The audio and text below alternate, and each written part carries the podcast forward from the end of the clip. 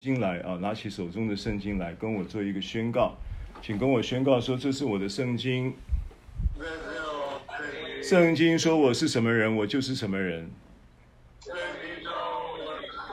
圣经说我拥有什么，我就拥有什么。圣经说我能做到的事，我都能够做到。今天我将被神的话教导。我的魂正警醒着，我的心正接受着，我的生命正不断的在更新，我再也不一样了，奉耶稣基督的名，阿门，哈利路亚，好，大家早安啊！我再一次欢迎我们。新上线的呃，在上海的牧者夫妻啊，易飞跟 Grace 啊，然后也也欢迎欢迎呃英灵英灵跟小韵也是上一周呃新上线的呃牧者，也是牧者啊，感谢神。谢谢主。好，那么我想我们就呃进到今天的加拉太书的教导，今天是第十五讲啊，第十五课。那进度呢？经文会是加拉太书的三章的五到九节这个段落啊。那今天这个课程的主题叫做以信为本的人啊，以信为本的人。好，那经文呢？他说：“那赐给你们圣灵，又在你们中间行异能的，是因你们行律法呢，还是因你们听信福音呢？正如亚伯拉罕。”信神，这就算为他的义。所以你们要知道，那以信为本的人，就是亚伯拉罕的子孙，并且圣经既然预先看明，神要叫外邦人因信称义，就早已传福音给亚伯拉罕说，万国都必因你得福。可见那以信为本的人和有信心的亚伯拉罕一同得福。好，我想呢，这个。呃，加拉太书呢，到到了第二章的时候，第二第二章十六节开始啊，就保罗呢就向加拉太人呢就揭示了因信称义的这个真理啊，揭示了啊，并且呢，保罗也开在这个开篇的因信称义的揭示的当中呢，就呃就用就用他自己的见证啊，就是。现在活着的，我已经与基督同钉十字架。现在活着的不再是我，乃是基督在我里面活。啊，这是一个一个见证，也是一个宣告啊。那么，所以我们从这个前面几讲的课程的揭示的阴性称义的真理，启示出啊阴性称义的，尤其我们讲称义啊，称义这一个。教义里面呢，它到底有什么样的内涵，有什么样的意义啊？这个是我们前面几讲的，呃，在称义的这个主题，从揭示一直到呃叫到这个呃揭示之后的说的讲说明啊，跟跟大家分享的内容，还环绕在称义的这个主题。那当然，加拉太书呢，仍然是呃，就是跟罗马书。都是一个算是平行的书信了啊，就是教导的主题几乎是呃一样的啊，主题就是因信称义，所以我们当然不会，所以我们当然不会呃跳脱出这个主题。好，那嗯，如果你前面的课程没有听啊，没有关系啊，因为其实也可以说是每一堂课也可都可以独立的啊，可以独立。当然，它有一些呃贯穿性啊，有一些连连续性啊，但是基本上每一堂课也都可以独立的领受。好，那今天的这个段落呢，呃，我从第五节做上一堂课的一个算是串接啊，然后连到第就是到第九节，变成是一个小段落。那五节呢？可以说就是我们上一堂课活化，呃，称义的生命的这个主题的最后的一节圣经，那我们也刚好在前面几堂课里面，这些圣经我们并没有花很多时间去分享，所以今天我把它呃放在我们今天这堂课的进度里面，啊，作为开头。他说：“那赐给你们圣灵，又在你们中间行异能的，是因你们行律法呢，是因你们听信福音呢？”首先，这节圣经呢，我觉得蛮有意义的。对于现在我们在领受恩典福音的真理的呃弟兄姐妹们，或者是呃在传讲这个呃真理的牧者们呢，呃是蛮有意义的一一个经文啊。首先呢，这一句。圣这这节圣经呢，它就显示了一个事实，什么事实呢？就是加拉太人有丰富的灵恩经验啊。这个是因为他很清楚的，保罗在这里从加拉太书的呃前面的一，就从一节好了，三章我们从一节，我们稍微回顾一下这个这段圣经。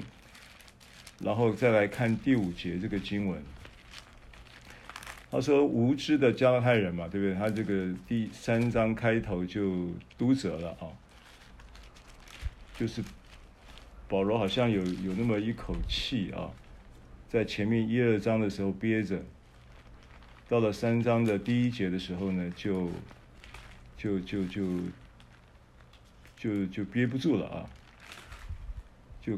就就督责他们了，无知的加拉太人呐、啊！耶稣基督钉十字架已经活化在你们眼前，谁又迷惑了你们呢？我只问你们这一件，啊，他说他他只强调这一件事啊，你们受了圣灵，是因行律法呢，是因听信福音呢？啊，然后你们既靠圣灵入门，如今还靠肉身成全吗？那么你们是这样的无知吗？你们受苦如此之多，都是徒然的吗？难道果真是徒然的吗？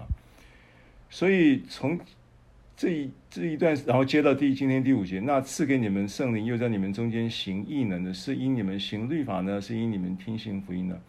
所以他很明显的就是，呃，看见保罗的语气的这一个。这样的一个督责的话语里面，就可以看见加拉太人是对于圣灵的经，关于圣灵的这个经历是有主观的经验的。啊，他加拉太人不是糊里糊涂的信徒，啊，所以他就觉得很离谱，啊，保罗这个口气就觉得很离谱，你们怎么可以在，可以在在经历了这个圣灵？啊，受了圣灵，并且也靠圣灵入门，并且又经历了赐给你们圣灵，在你们中间行异能。那这个异能呢，字面上当然很简单的意思，它就是一个超自然的经验。所以我说，加拿大人是有灵恩经验的，而且这个灵恩经验呢，还不是淡淡薄薄的。还挺应该还挺厚重的，为什么呢？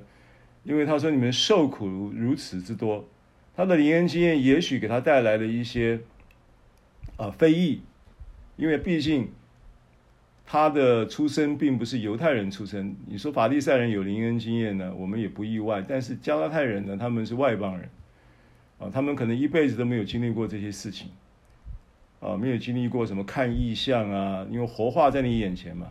十字架活化在你眼前，我就记得我第一次经历看异象，我觉得很有意思。我第一次经历看异象是在是在二零零五年的时候，到到大陆，到深圳，到中国深圳大陆啊，到到到那里去服侍。那住在这个当时接待我们的弟兄的他的他的他接待的他的家里面。啊，然后呢，我记得那个我跟我的老师了啊，我们两个人一起去服侍。然后这个服侍的时候，呃，大概我记得那一天我们到宝安机场的时候是差不多，应该是中午左右吧。所以到了接待的弟兄家的时候呢，大概是下午，maybe 三四点钟吧，我记得两三点、三四点，我也忘记了。那完了以后呢，晚上就听我的老师说，晚上呢就是有服饰。那晚上有服饰呢，说服饰的情况是怎么样，我也不也不晓得。那我就想说，第一回到这个中国大陆，然后第一次呢有这个好像一些算是比较特殊的对象啊，那我们就我就祷告，我就。就是服侍前就是有就是就是祷告，那祷告呢也没有什么特别的祷告的方向呢，就简单就是方言祷告，为了晚上的服侍，然后就看见了两张脸，啊，就是灵里面就浮现了两张脸，那这两张脸呢是没见过面、不认识的人的脸，啊，那那主就跟我说呢，这个就是晚上要服侍的人。那我当然就具体的，也就是有了这两张脸，我就为这两为这两个人呢，啊，就就代祷。啊，那到了晚上呢，这个去服侍在另外一个这个传道人的家的时候，他们后来我们先到了，然后吃吃晚餐，吃到差不多尾声的时候，然后他们两个人就出现。出现的时候呢，那两张脸呢，就是我下午看到 祷告中看到的。那这个这种超自然的经验，这个当然跟我们讲到的那个所谓的时下的讲到的这个，我们讲到呃图像的呃这种心理心理学成功心理学里面讲到这个图像式的呃构思，然后呢把这个图像呢挂在墙上。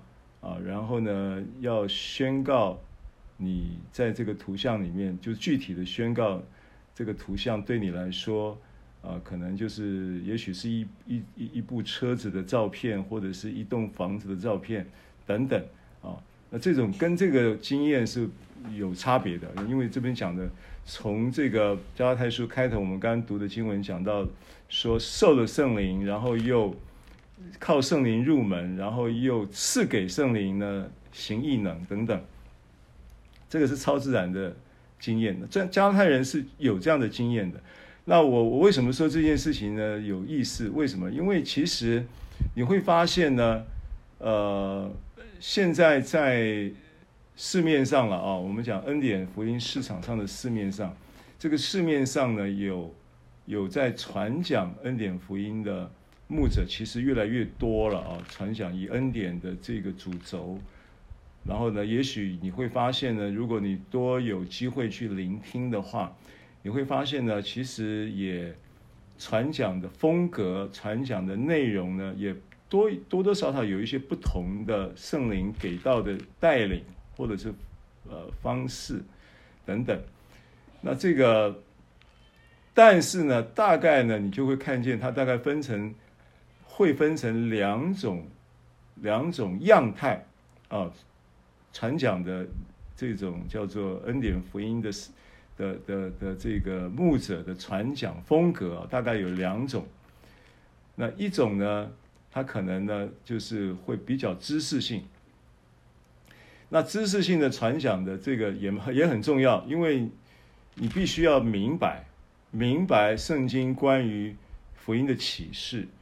然后呢，那这个启示里面当然它有知识，然后就传递这个启示的知识，这当然是有必要的，当然是非常好的，非常重要的。啊，那另外一种呢，它可能就比较不是那么知识性，啊，但是呢，就是启示跟知识包装在一起的话呢，我们刚刚讲知识其实也必也也现在我们讲的几乎是。就是圣经打开，或者是你们呃神学的书籍打开，每一本书籍的作者，他都是从神领受的启示之后，然后才撰写成为这个神学的书籍。所以呢，这些知识呢，它也不都是死字句死死的这些字句啊，它也是从启示来的。只是你传讲的人，如果你不是从神那里直接得到启示，你是传讲另外一个人得启示的知识的话，那是另外那那又是另外一种状态，所以有一种就是比较倾向于知识性，那有一种就比较倾向于启示性，哦，大概了，我就这么概略性的分一下。那你现在会发现呢、啊，那个启示性稍微强一点的，都有灵恩经验。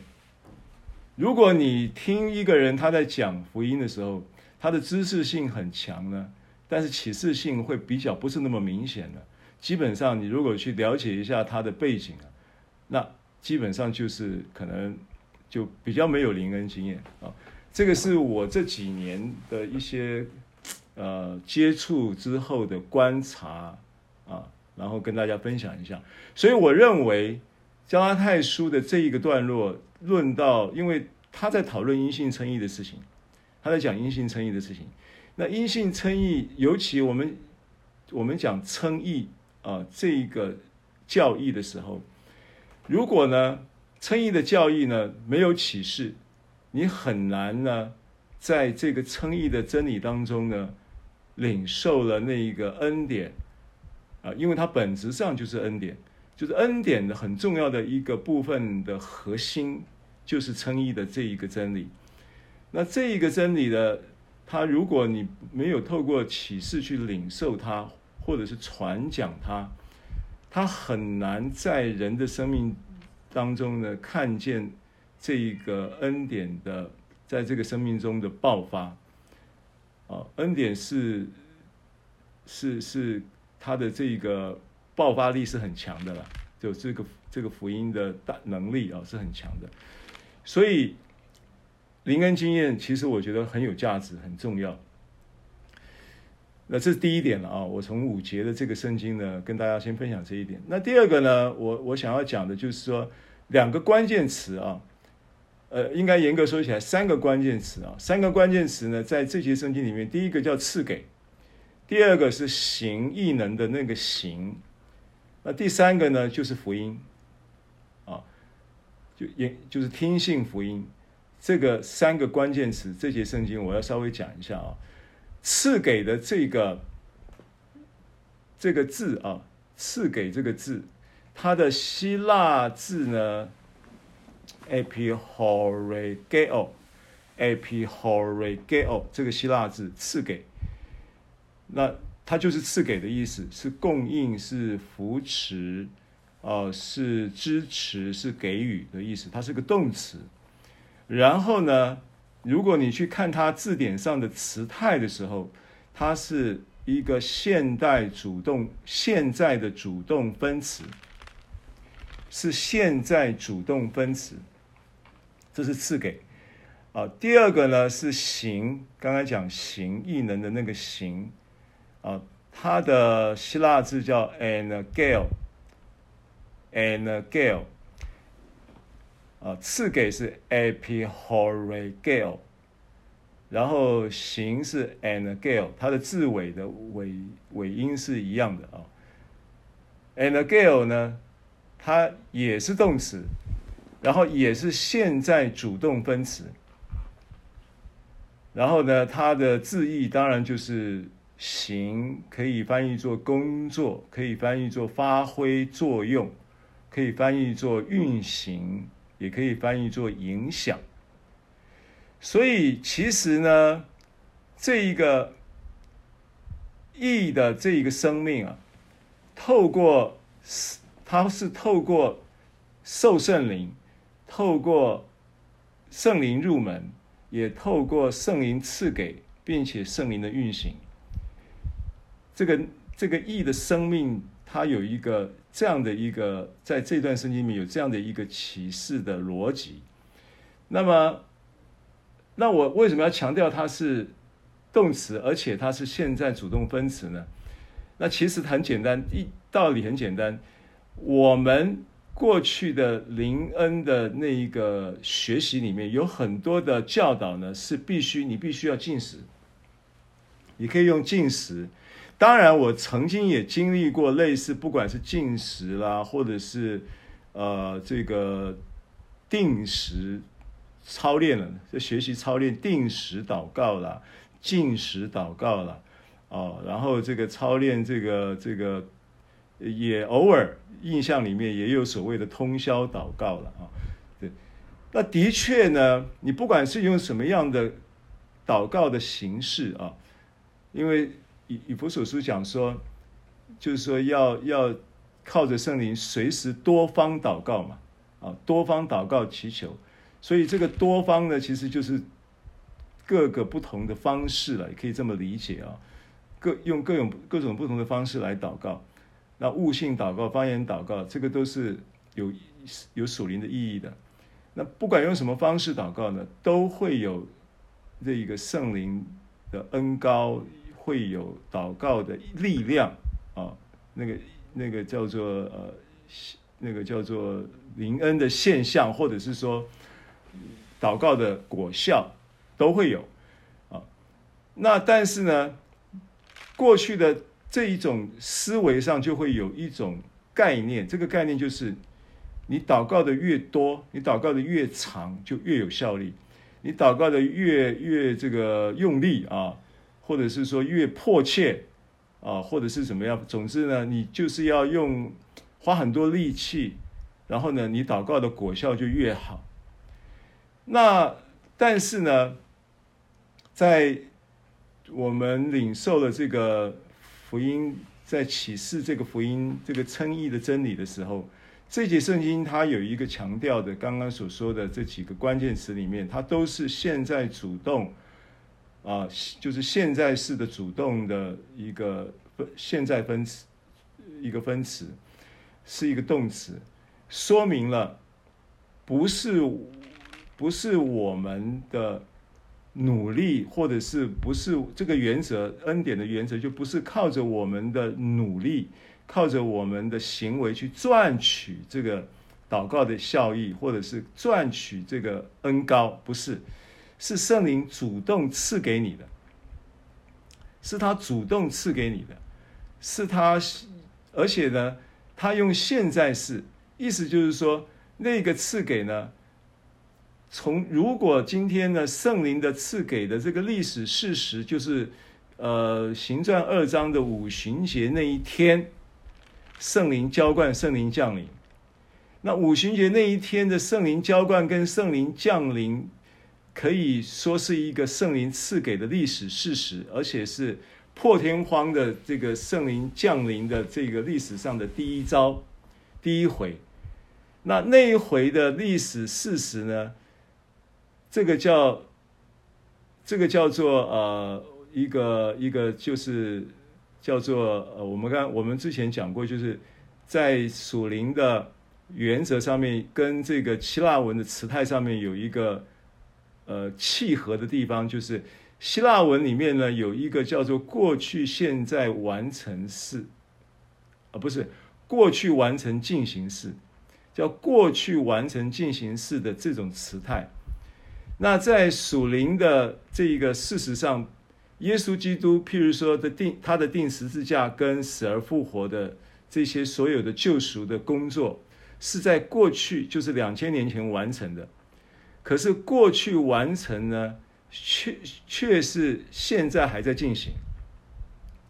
好，那同样的套用在圣灵降临这件事情上，虽然是在五旬节行传二章的时候圣灵降临。那是一个过去完成，现在却在还在进行的事情。现在圣灵仍然还在浇灌，还在运行在信主的人的心中，对不对？好，所以呢，如果你去理解这样的一个意义的话呢，你会发现呢，这件事情呢，它跟在两千年前的时候，过去耶稣基督从过去、现在到未来到永远都是一样的嘛，它不改变的，所以它过去如何的浇灌，如何的运行，它现在呢仍然在如何的浇灌，如何如何的运行，所以这个是我们在领受这个词态的这个字，这个字啊本身的时态啊，它就是一个现在主动分词，现在式的主动分词的一个一个理解跟意义。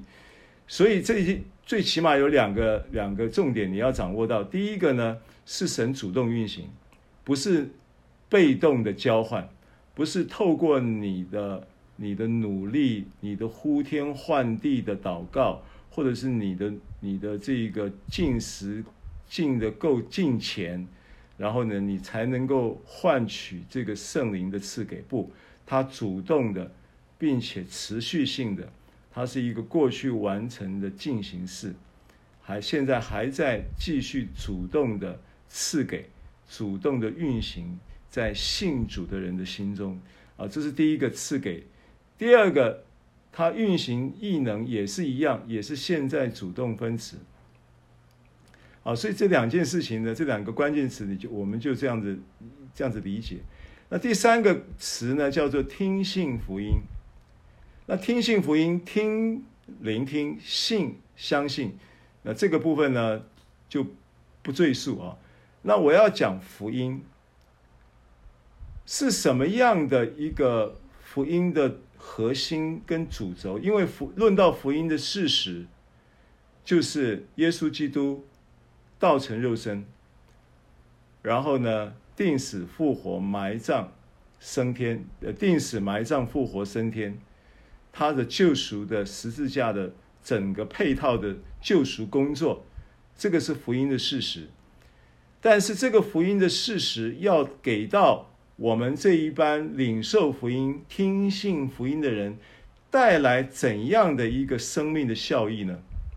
当然，现在我们在说的是称义，称义就是听信福音的生命效益。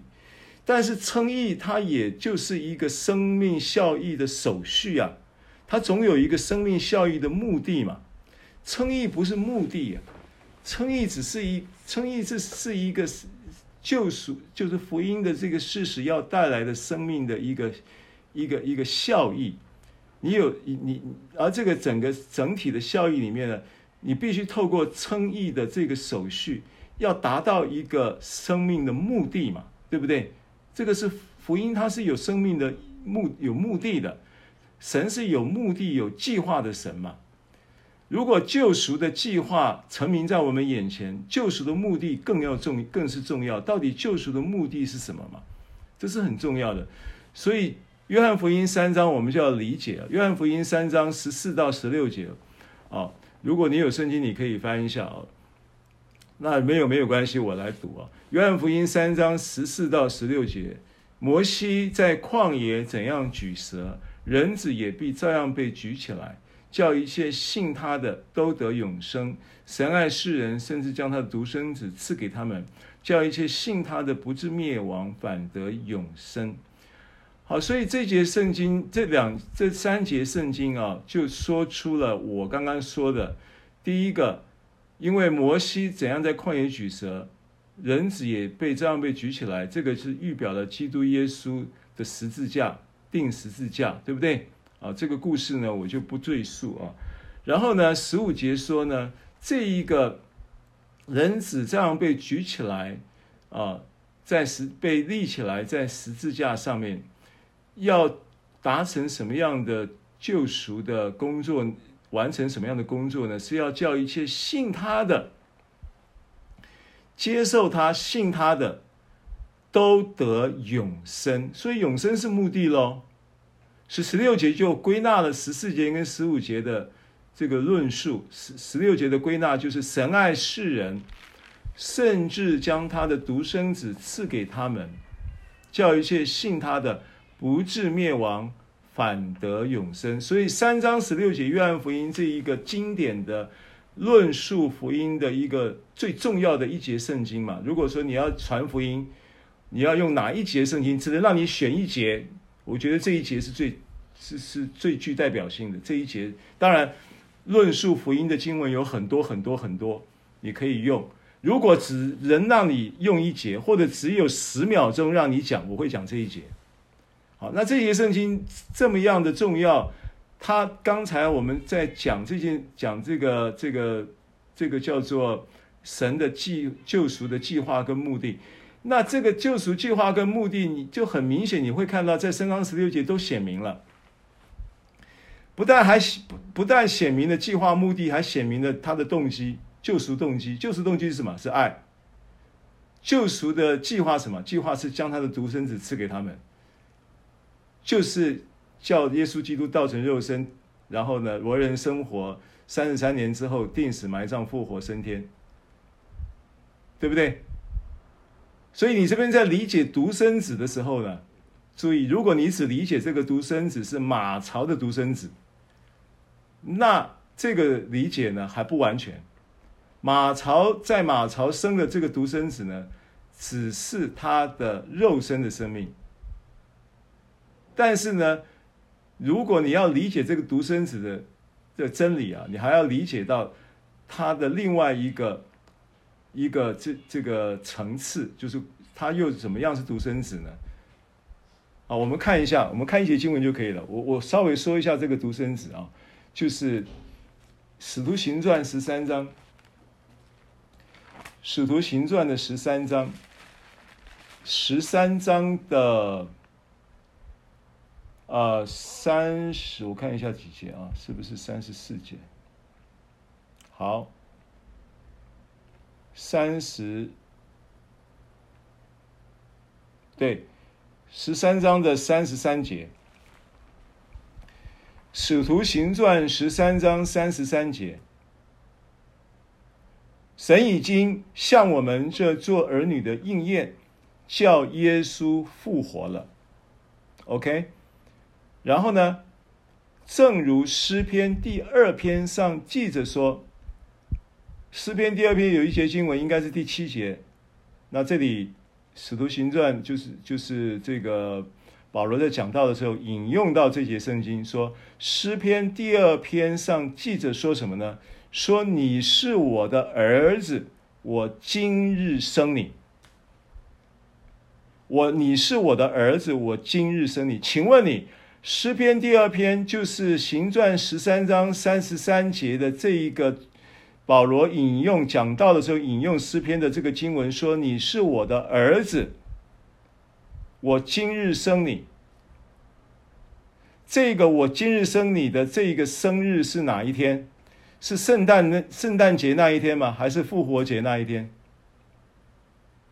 显然是复活节那一天嘛。为什么？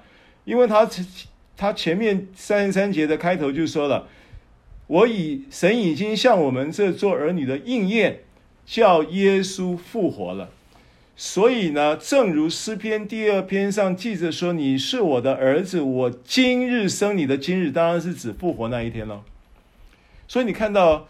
你要看到，在这个复活那一天呢，这个独生子呢，就这一个在这里，我今日生你呢，这个是你在解读这个，甚至将他的独生子赐给他们的时候的一个真理的层次。好，所以回到约翰福音三章十六节，神爱世人，说出了神救恩的救赎的动机是爱，对不对？然后呢，他救赎的动这个计划是什么？这个计划就是将他的独生子赐给他们，而这个独生子赐给他们呢，不是只有道成肉身的那一个马槽里的独生子的意义，它的意涵呢，还意涵到什么呢？因为整个福音的事实是包含了他的降世为人，也包含了他的为人无瑕疵的为人生活。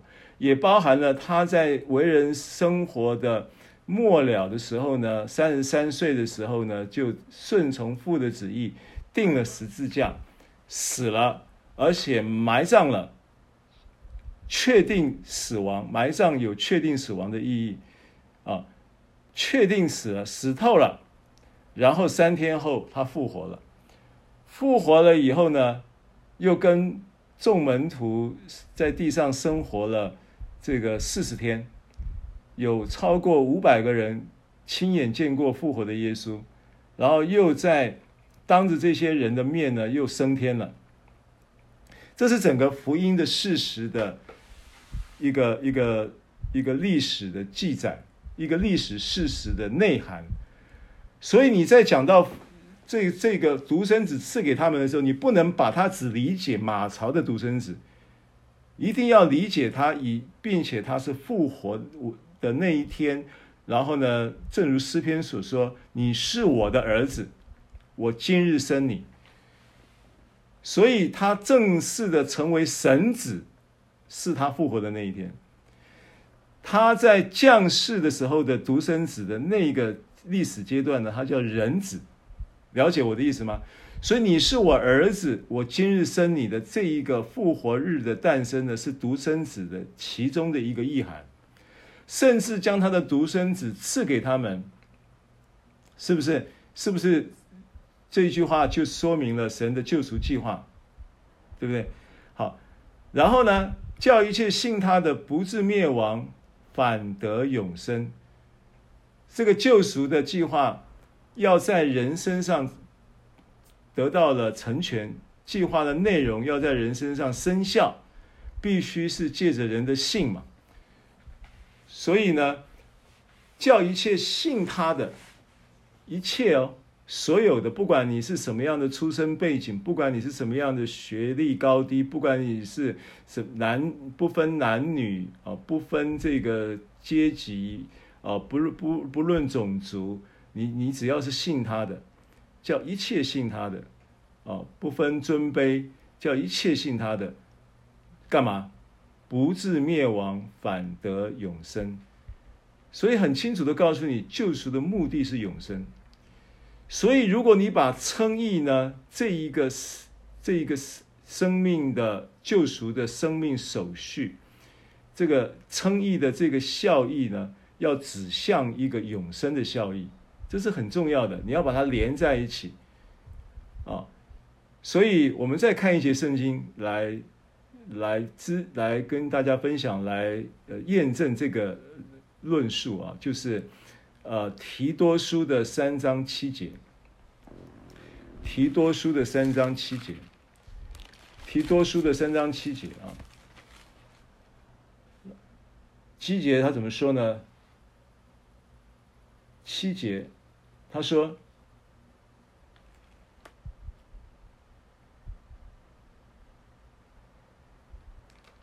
提多书三章七节。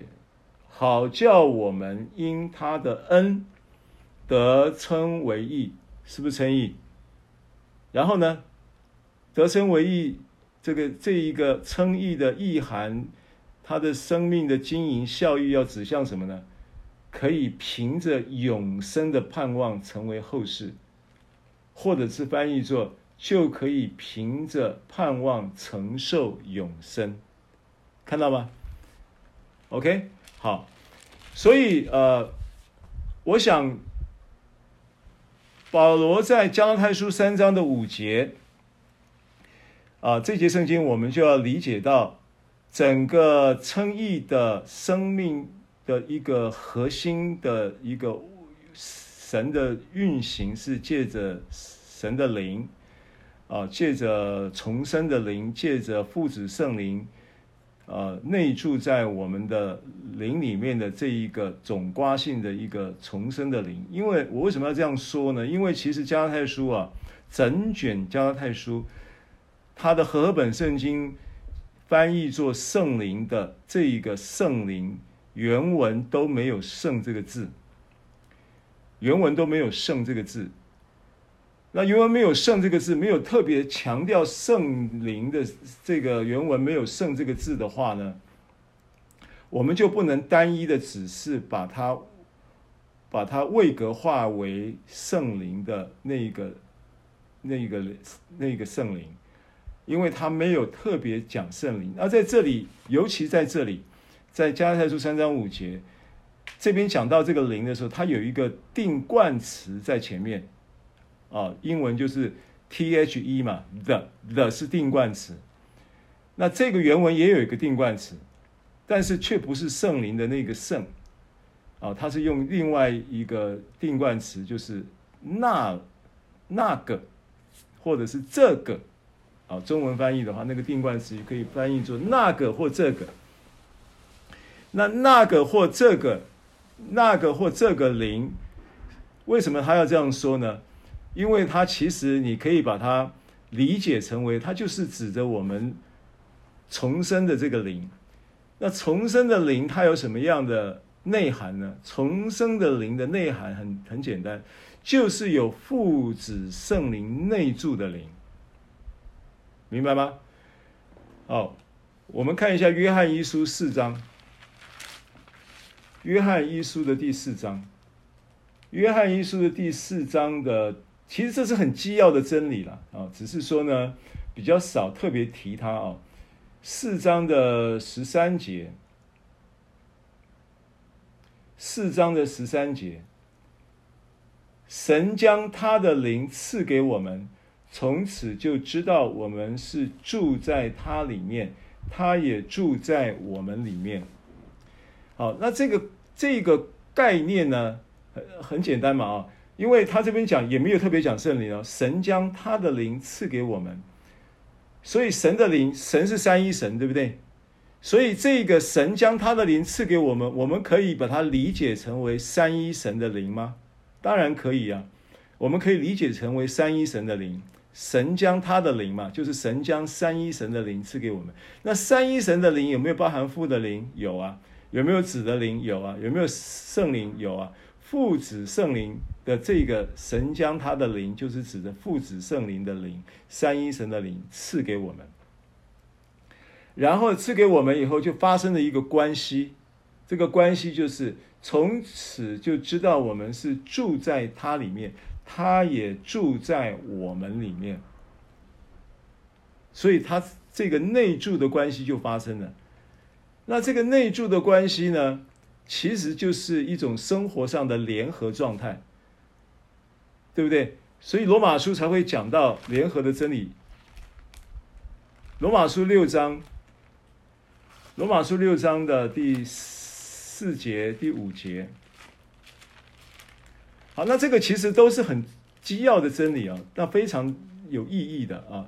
那跟我们在讲称义的时候，你都要有这些真理的一个基本概念，这个称义才会变得立体。否则，称义就是一个淡淡的，在你的印象里就是一一一一一一个一个神学的名词，或者是一就只是一个一个。一个叫做什么神学的，呃呃呃教义的一个其中的一项，一个一项教义而已，他没有办法，呃活就是活生生的没有办法，没有办法运行在你的生命里面，那个义就很难活出来了。简单的讲是这样子，啊，那我刚刚讲罗马书六章啊。六章四节，所以我们借着洗礼归入死，和他一同埋葬，原是叫我们一举一动有新生的样式，像基督借着父的荣耀从死里复活一样。我们若在他死的形状上与他联合，也要在他复活的形状上与他联合，对不对？林前六章也讲，岂不是那与主联合的，便是与主成为一灵啊？那有了这个联合，他说。就知道为什么能够有有这一个所谓的在死的形状上的联合，就是这个概念，就是一保罗的见证的概念，说我我已经与基督同钉十字架，现在活着的不再是我。那我已经与基督同钉十字架，就是在死的形状上与他联合。那现在活的不不再是我，是基督在我里面活，就是在他复活的形状上与他联合。这个意义就是这样，这个意义。好，那这个联合的内涵有什么呢？第一个当然就是内住。所以约翰福音一书，我们刚刚读的经文的讲到，他就住在我们里面，我们也住在他里面，这就是一个联合的事实。那这个真理呢，就透过内住，然后呢还有什么？还有引导。那有了这个联合的真理的事实，带出了一个内助跟引导的经历。就变得很自然哦，然后你就会在联合的真理的立基点之下，然后进入了那一个内助跟引导的活生生的生命的经历，接着就产生了一个自然的更新。所以联合带出内助引导的生活经历，很自然的就产生了一个生命的更新。那。这个就是称义的生命的一个运运作的架构，就这么运作的。那称义本身的架构，我之前几堂都提过了啊。称义义的的架构是什么呢？它第一个就是宣告无罪，对不对？啊，第二个就是罪案撤销，第三个就是还给身份，这就是称义的这个结构。好，那所以我们刚才又提到了联合的立基点，然后带出一个内住跟啊这个引导的生活主观的经验，自自然然的带产生的更新的结果。那这个就是称义生命的一个运行的结构。好，那回到加拉太书的三章的第五节啊，这节我们就这样子带过去了啊。好，那所以如果你理解了这一个所谓的呃这个赐给现在主动的分词，然后运行。行异能，现在主动分词，然后呢，你要怎么样能够经历这些事情呢？能够同样的，因为其实大我们现在就是在讲啊，灵刚刚讲加拉太人有灵恩经验，那领受称义呢，这个配套就变得很完整，我觉得了啊，那就如同我们讲市场上的这个，如果你有圣灵的高某的经验，那你。你在讲这个恩恩典福音的时候，那个力量是不一样的。哦，比方说平约瑟牧师是代表性的讲员，那他在讲恩典福音的这个真理呢，他的力道就不一样。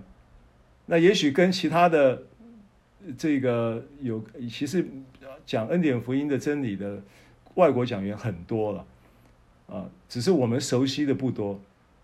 那偶尔你去聆听的时候呢，你就会听出那个差异。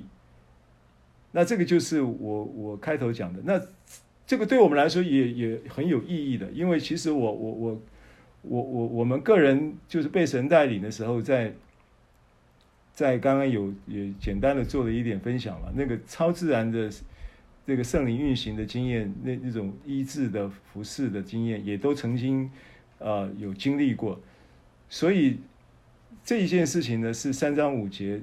我觉得我捕捉到的一个蛮有意、蛮有意思的一个理解啊，那你也理解了这个呃称义的听信福音，关于福音啊的事实里面，它涵盖了那些呃所有的这些福音的救赎啊，耶稣基督所完成的救赎工作里面，它其中要指向一个救赎的目的，就是让我们得永生。哦，所以三章十六节的最后一句话很重要，叫一些信他的不至灭亡，反得永生。这个经文，它如果呢不是约翰这样写，也许我们写这个圣经的时候，我们我们不会有约翰这个看见，我们也许就会写说，神爱世人，甚至将他的独生子赐给他们，叫一些信他的罪得赦免，没了，对不对？没了，罪得赦免就这是我们对。救恩的那个一个认知的概念是这样子啊，但是呢，约翰却没有提罪的赦免，约翰只说不至灭亡，反得永生，得永生啊。好，那所以称义的生命的运作方式呢，你就要它是这么一个运作的意义跟架构跟内涵，好，那你就要理解它的运作方式就是听信福音，就是一个关键词。所以它运作方式是什么？它的运作方式很简单，它的运作方式就是让永生之道来苏醒、坚固、劝信、说服我们的心。这是称义生命的运作方式，让永生之道来苏醒、坚固、劝信、说服我们的心，使我们能够进入永生真理的认知。感觉跟状态里面，不是只有认知。我跟你讲，这个人是有感觉的，神的灵运行在人身上的时候，其实也是有感觉的。信心运行在人身上的时候，其实也是有感觉的。你们啊，所以我们也不能忽略感觉。我们不是凭着感觉，但是我们会有感觉。你们。所以我我我想。永生之道，它来苏醒、坚固、劝信、说服我们的心，然后我们就会产生什么？我们就会产生信心，产生信心，产生信心的这一个呃数值，就是对于永生的这个真理啊，就会有一个认知立体清晰的认知，然后带出感觉，然后活在永生的状态里。所以，我当我在谈，就是讲到的罗马书提到永生，罗马书八章，我有在，就是上一卷，啊，就是加拉太书的这个教导的前一卷教导书，这个是教导罗马书。那罗马书八章在讲到关于这个儿子的名分，关于成为后嗣这件事情的，罗马书八章的呃十四节讲到。凡被神的灵引导的，都是神的儿子，啊，一直到罗马书的八章的三十九节结束，十四到三十九节这个段落，其实它的内涵呢，主要的主要在讲到的一个这个呃儿子的名分跟儿子成为后嗣，因为凡被神的灵引导，都是神的儿子嘛，啊，那圣灵与我们的心同证，我们是神的儿女，对不对？啊。然后呢，就提到说这个呃，要与基督一同，与那与基督一同受苦的，就与基督一同得荣耀。既是儿女，便是后嗣嘛。所以罗马书八章从十四节一直到末了，它的主题在讲的就是儿子的名分，怎么样来来成为后嗣。那其实很关键的，他的一个生命的素质就是。对于永生的这一个生命的经营，当你在这个永生的认知、感觉跟状态里的时候，其实你就是在承继产业，你就是在成为后世。很多时候我们会认为永生是下辈子的事情，很多时候我们会认为复活是将来的事情。但是我要告诉你，罗马书八章很清楚的启示我们，复活是现在的事情。永生是现在就可以享受的，所以经过了这个这个真理的剖析之后，我给永生下了一个定义。永生的定义是什么？永生的定义就是永恒存在之神生命的生活品质。永恒存在之神生命的生活品质，这就是永生的定义。好吧，我们看。看一下罗罗马书八章几节圣经，然后这个把这个部分就带过去啊，呃，因为这些东西都是在福音的这个理解福音的真理的很重要的一些的点啊，都是很重要的关键点。罗马书八章呢，我们看一下九节到十一节就可以了啊，九到十一节。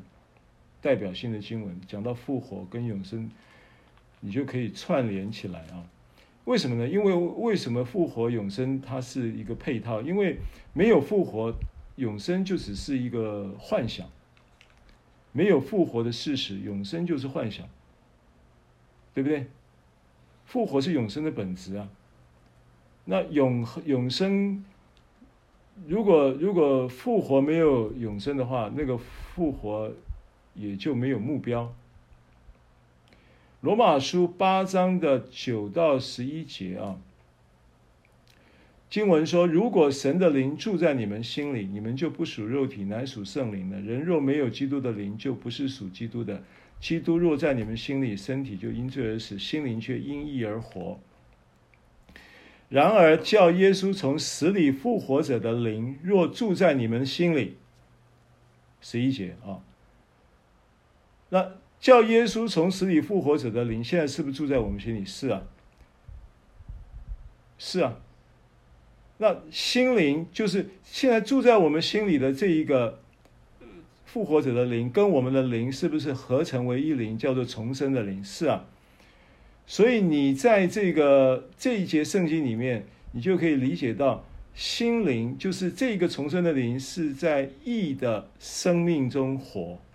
是活出义的关键，所以叫因义而活，理解吗？啊，我简单的这样子概念性的这个，因为我们在讲这段圣经的时候是很细的，有去查读原文，然后去做词态的比较，做很多，然后做分析出来的啊。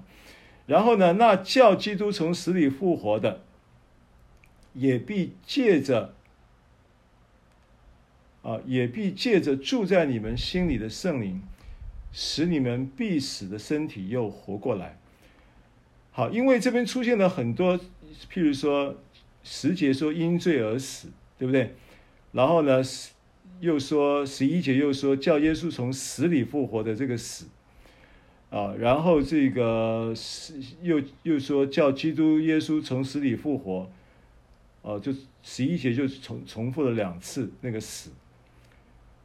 所以你看啊，从十节到十一节结束结束呢，出现了四个四次讲到死。但是呢，这四次的讲到死的这个死呢，却有两个不同的字在里面呈现。前面三个死呢，就是八章十一十节讲到的身体就因罪而死，然后十一节讲耶稣从死里复活的这个死。还有基督从耶稣从死里复活的这个死，这三个死呢，前面这三个死呢，都是一个形容状态的一个字，它是它是死没有错，可是它这个字呢，原文呢是一个形容那个死的状态，死的样子，所以我常常形容说，人的生命中呢，常常会有一种如果没有圣灵的生命平安。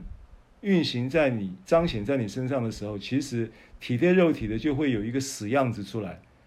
这个死样子的死，就这个这个八章十节跟十一节前面三个死就这个意思。最后一个死是使你们必死的身体又活过来。这个死呢，它也是形容词，但是原文呢是编码是不一样的，不同的字。这个字呢是在形容死的体质，不是死，不是样子。啊，沮丧是一种死样子。恼怒是一种死样子，嫉妒是一种死样子，对不对？哦，那但是呢，这个死体质的这个最后这个死是形容体质，不是样态，是体质，是里面的东西。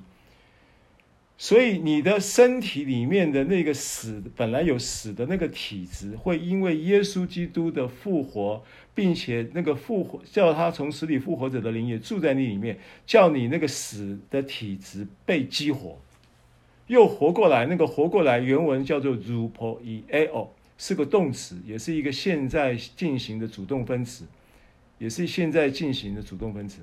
而这个现在进行 rupoieo 的意思是激活。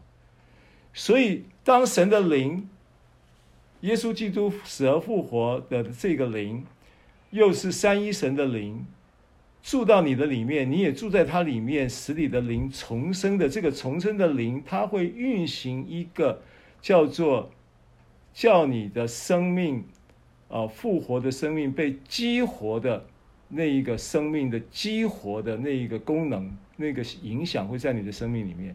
所以这边讲到，你身体里面有那个死的体质，有那个老化的体质，有那个遗传病的体质，有那个，呃，这个这个这个什么生活习惯养成熬夜养成产生的体质，你在你你在信的耶稣或者肥胖体质或者是什么体质，不管了啊，这些都是属死的体质，都会因为耶稣基督。死而复活带来的那一个效益住在你里面，然后你与他联合，在你里面内住，联合带出内住引导的生命经历，使你被激活更新的结果，这就是这节圣经讲的意思。所以你必死的身体又被激活，身体中那个属死的体质会被更新。啊，这个是我们在这节圣经里面要补充说明的。好，时间的关系，我们要进到第六节。第六节，三章六节，三章六节说：“亚伯拉罕正如亚伯拉罕信神，这就算为他的义。”好，刚刚我们所说的这一些，全部是借着信他，借着一听信福音会带来的生命效益。永生的这一个定义是永恒存在之神生命的生活品质。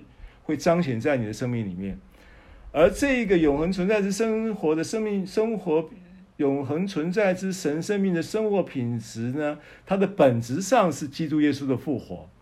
复活会运行激活你的生命，带来这一个灵魂体的生命的祝福跟彰显。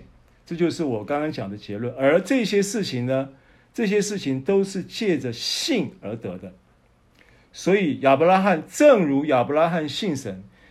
我我请问你，我刚刚所描述的这一些永生的数值啊，或者是说复活的本质，或者是说这个 rupo el 的激活人生命身体里面属死的这个体质的真理，有没有在亚伯拉罕身上彰显出来？有啊，所以亚伯拉罕虽然亚伯拉罕是个古人。虽然亚伯拉罕跟加太人一八竿子打不上关系，亚伯拉罕是犹太人的祖宗，加太人是外邦人，根本有就对亚伯拉罕也不熟，也不知道亚伯拉罕是干啥的。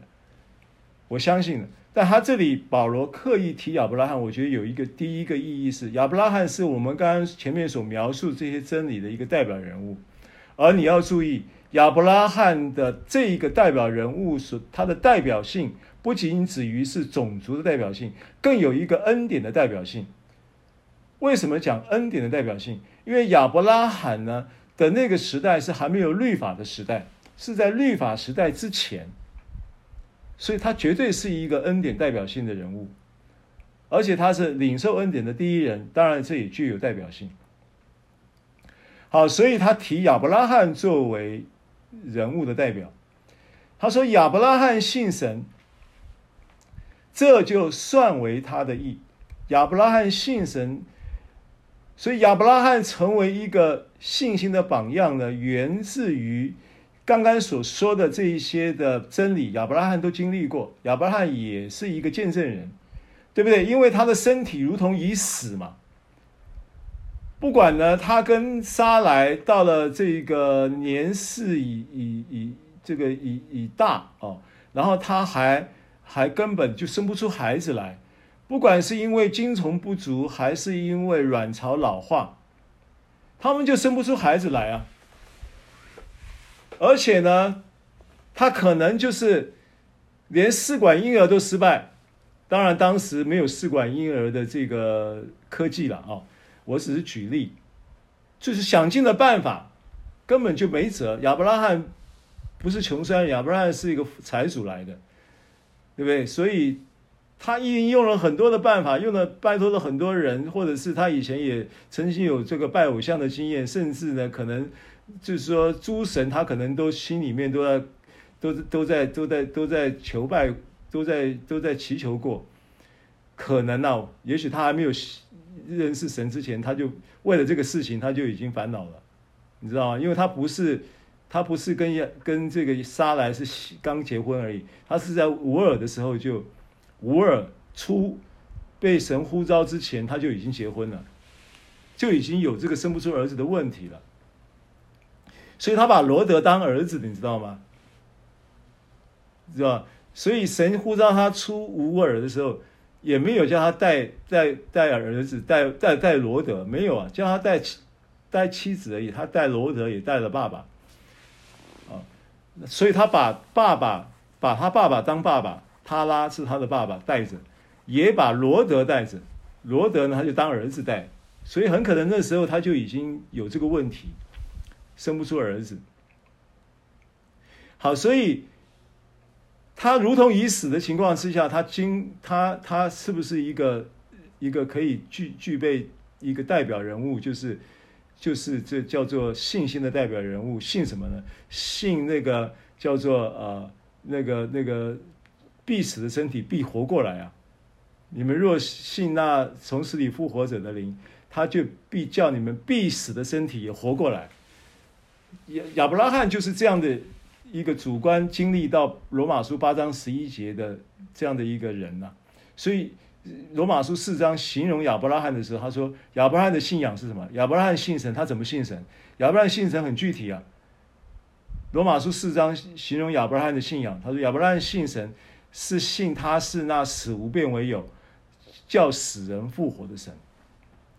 亚伯拉罕的信仰核心是死无变为有，然后呢，死人复活的神，这是亚伯拉罕的信神。所以，正如亚伯拉罕信神，你就要理解到这一些，这个意义是这样子的意义。然后呢，这就算为他的义。这个是谁来算他的义呢？当然是神来算他的义。那神来算他的义，这个“算”这个词就对应到亚伯拉罕的信。这个信跟算呢，就成为一个一个配套啊，一个相对的配套。亚伯拉罕信，神就算。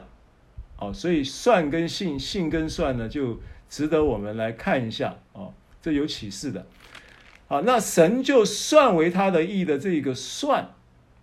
它的希腊字叫 logizomai，logizomai，logizomai 这个字呢，它的原文意思呢有三个意思，字典上有三个点翻译这个算 logizomai 这个字。第一个就是数算，数钞票那个数算，计算。打算盘或者是计算机的计算，而且这一个计算，这一个数算，是会计在记账的时候的那一个计算的用语，所以它是一个专业用语，财务的会计用语。换句话说，意思它是一个精确的计算，精确的计算。啊，这是第一个意思。第二个意思呢？它是仔细的思索、默想跟考虑，仔细的思索、默想跟考虑，经过几番思索、默想跟考虑之后，才说出了一番话。经过几番的思想、默思索、考虑跟默想之后，才写了这封信。经过几番的思思索、考虑跟默想之后，才做了一件事。这个叫做 logizomai。第三个呢，是认定跟相信，认定跟相信。所以呢，我认为保罗用这个字不是只有用在这里。我认为我们可以把这一个字呢。把它理解成为是信心的一种运作，啊，信心的一种运作的数值，信心的一种运作的方式，或者是我们可以把它理解成为是一种进阶版的信心。换句话说，亚伯拉罕信神，他的那一个信是这么个信的，是经过。经过推算，经过精精算，经过数算，然后才说：“哦，他实在是死无变为有，他实在是死这个死人复活的神。他的信仰不是凭空凭空就发出来带出来的，他的信仰是经过了数算，经过了计算，然后带出了这一个。”死无变为有，死人复活的信仰的这样的一个宣告，对不对？他也不是呃，这个随随便便就这么宣告说他是死无变为有，他是死人复活的神，他是经过的仔细的思索，对不对？他是经过了考虑，经过了一番的考虑，经过了深深的默想。然后就宣告了他是死无变为有，他是死人复活的神，对不对？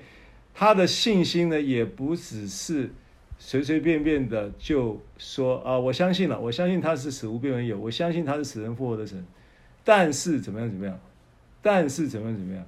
啊，不是不是，他认定，他认定他就是死无变为有，他认定他就是死人复活的神。亚伯拉罕信神。是这么个理解，好，那神的这一方面呢，就 logi logizomai 他，这是他的意了。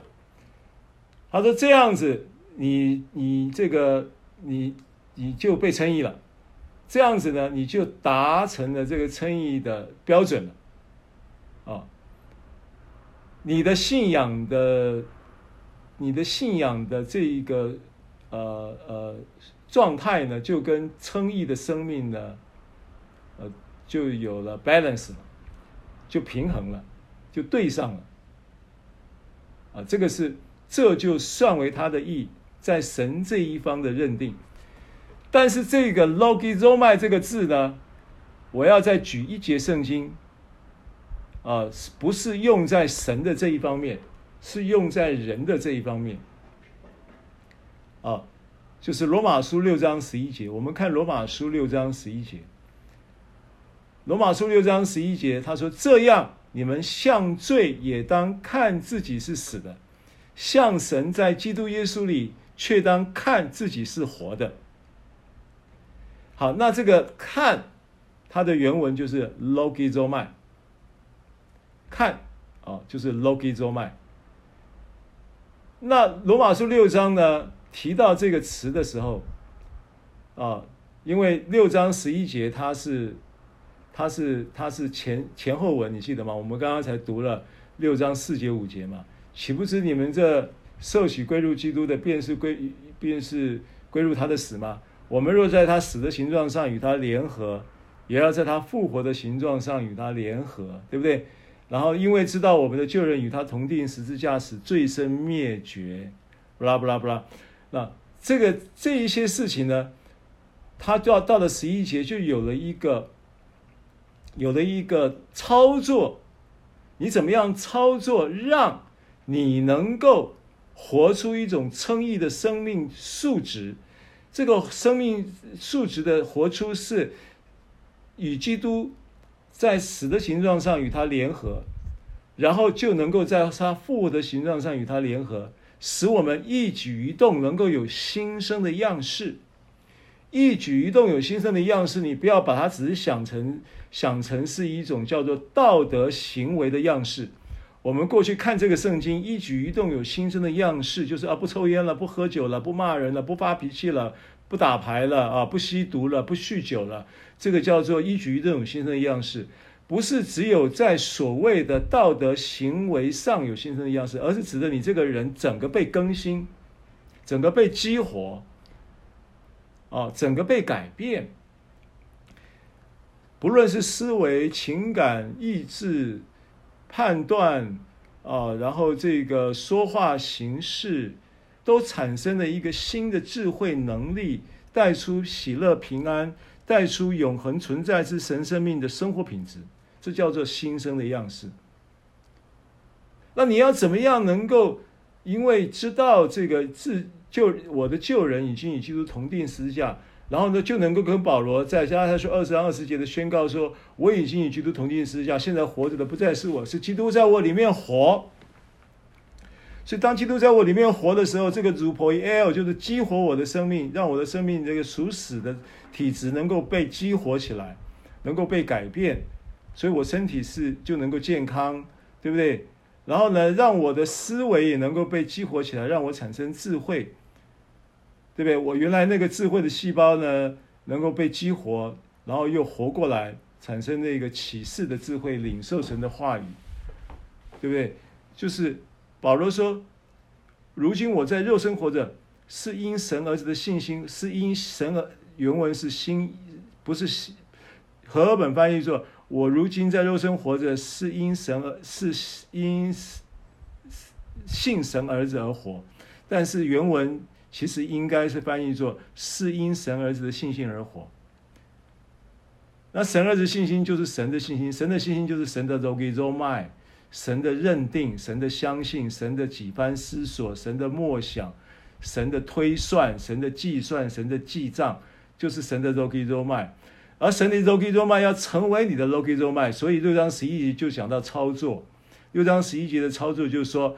这样，你们向罪也当 logizomai 自己是死的，也当要仔细的去向会计计算这个进销存跟进项销项，呃，借借方贷方那样的精准的计算，数算神的恩典吧。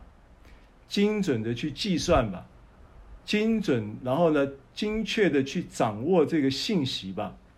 你在聆听的时候，其实你也在计算，你在纪念，你在记账，因为你每一次听，你就会记住，存记在你心里面，精准的存记。很多时候你会有错误的判断，是因为你的记记存记是不精准的，你记错了。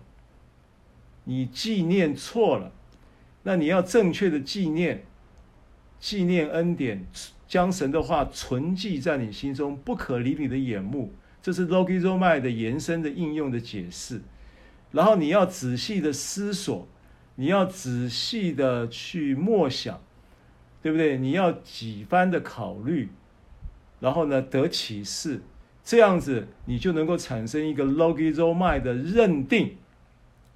其实这就是一种程度的信心，这个程度的信心是神在看亚伯拉罕的时候算为他的义的，logizomai 为他的义的时候的那个认定，神的认定也就成为耶稣基督的认定，成为耶稣基督的信心。而保罗说，在加拉太书二章二十节说：“现在活着的不再是我，对不对？乃是神儿子，乃是在。”基督在我里面活，如今我在肉身活着，是因神儿子的信心而活。你就可以把它理解成为是因神儿子的 logizomai 而活。神儿子的 logizomai 成为你的 log 你的 logizomai，你的 logizomai 就是你的推算、你的纪念、你的记账、你的喜班思索、你的认定。关于神的话，关于神的恩典，因为你是要听信福音嘛。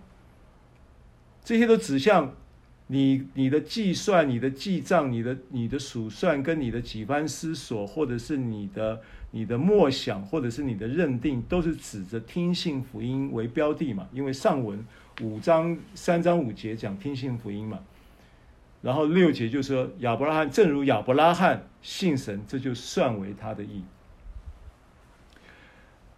呃呃，理解吗？就是。所以我用六罗马书六章十一节这个六章整个六章前段的真理要怎么操作呢？他说：“你向罪当 logi romai 自己是死的，向神在基督耶稣里却当 logi romai 自己是活的。”那这个死向罪死向己向神活的这一个这一个关键词是其实是 logi romai 这个词。哇！求神启圣灵运行启示在众人的心里面，能能够让你们明白、捕捉到这个 logizomai 的真理啊。所以箴言二十二章十八节啊，我们看一下箴言二十二章十八节。所以为什么亚伯拉罕的信心被称许？亚伯拉罕其实他的信心表现呢，严格说起来有瑕疵。瑕疵我等一下再讲，因为时间也不多了啊。我们今天可能只能讲到第六节了。二十二章第十八节，箴言二十二章十八节啊，经文是这么说的啊。他说：“你若心中存记，你要把这个存记就理解成为 logizomai，对不对？经过数算他的恩典，然后计算推算。”记账、纪念，然后精确的、精准的纪念，理解的神的话，存记在你心中，不可离你的眼目，存记在你心中。阿门。然后呢，嘴上咬定，嘴上咬定 Logi z o m a 你用 Logi z o m a 的真理来解这个箴言二十二章的第十八节，嘴上咬定就。因为什么？你嘴上为什么能够咬定？不是用你的意志去咬定，你有了存记，有了 logizomai 这一个操作的过程，你很自然的，你很自然嘴上就咬定了。为什么呢？我给你看一下马太福音十二章，马太福音十二章的三十四节，马太福音十二章的三十四节。啊，这个经文呢，我们都熟悉的。十二章的三十四节。啊，经文说。毒蛇的种类，你们既是恶人，怎能说出好话来呢？因为心里所充满的，口里就说出来。阿门。然后呢，善人从他心里所存的善，就发出善来。哈，那如果你的肉给肉脉存记的都是福音，都是恩典，你的肉给肉肉脉所纪念的，你的记账。对不对？然后你的思索、你的默想跟你的认定，都是福音，都是神的恩典。你存记那么清楚，你心里所存的这一些就发出善来的意思，就是口里就说出来喽。你根本不用意志去咬定，你是自然咬定，心中存记，嘴上咬定，对不对？我又告诉你们，罗马呃不是马太福音十二章啊。我又告诉你们，凡人所说，呃，不是三十七节，因为要凭你的话定你为义，也要凭你的话定你而有罪。那当然，义义这个我们在主题在讲称义嘛，啊，我们在讲今天讲到这个这个这个，呃呃呃，叫做因信因信因叫什么？我们今天的主题。主题的这个课程是是呃，因信以信为本，就是以信为本的这个主题，以信为本称义。那义首先它是在你的存记当中，你的 logi z o m a 当中而被称义的嘛？因为 logi z o m a 其实它在加拉太书三章六节就对应到亚伯拉罕的信嘛，亚伯拉罕的信。对应到神的算，神就算为他的义，对不对？信对到算的时候呢，到罗马书呢，这个算呢，又透过耶稣基督的信又赐给你，因为保罗说：“我如今在肉身活着，是因神儿子的信心而活。”所以神的儿子的信心呢，你就要把它理解成为是神的 logizomai。所以神的 logizomai 就成为你的 logizomai，神的 logizomai 成成为你的 logizomai 之后呢，你的 logizomai 就能够向罪看自己 logizomai 自己是死的，向神就看自己 logizomai 自己是活的。所以当你有这样的 logizomai 的思维的时候，你是不是很自然就有一个 logizomai 的咬定？所以你有了这一个 logizomai 的思维，叫做进阶版的信心。注意，今天你把 logizomai 可以把它理解成为进阶版的信心，就是亚伯拉罕的信了。你有了这个信呢，你就有了这个被算为他的义，因为你有了这个信呢，你有了这个存记呢，你有了这一个。久了，这一个因为这一个数算、纪念、记账，也因为默想、思索跟考虑，也因为这样子产生的一个认定、存记之后，嘴上咬定，这个义就彰显出来了。好吧，时间到了，今天就只能讲到这里了。啊，请于敏牧师带我们做一个结束祷告，我们下礼拜再见。我们很感恩，谢谢你，阿门。已经精算过我们要得永生，阿门。主，谢谢你把你永恒的生命给我们，阿门。透过你的儿子耶稣基督，主也让我们学习来呃数算主你给我们的恩典，阿门。主，谢谢你好让我们今生能够活在。你满意的恩典当中，阿门。谢谢主耶稣，谢谢圣灵叫死人复活，叫耶稣从死里复活的灵在我们的里面，阿门。天天引导我们来数算、精算神的恩典，阿门。感谢主。赐福今天的话语，在我们的心中能够结识三十倍、六十倍、一百倍。祝福讲者，祝福听者。感谢主，奉耶稣的名祷告，阿门。阿门。好，谢谢大家收听收看，我们下礼拜见喽，拜拜。好，英灵再见，拜拜。拜拜。谢谢，拜拜，拜拜。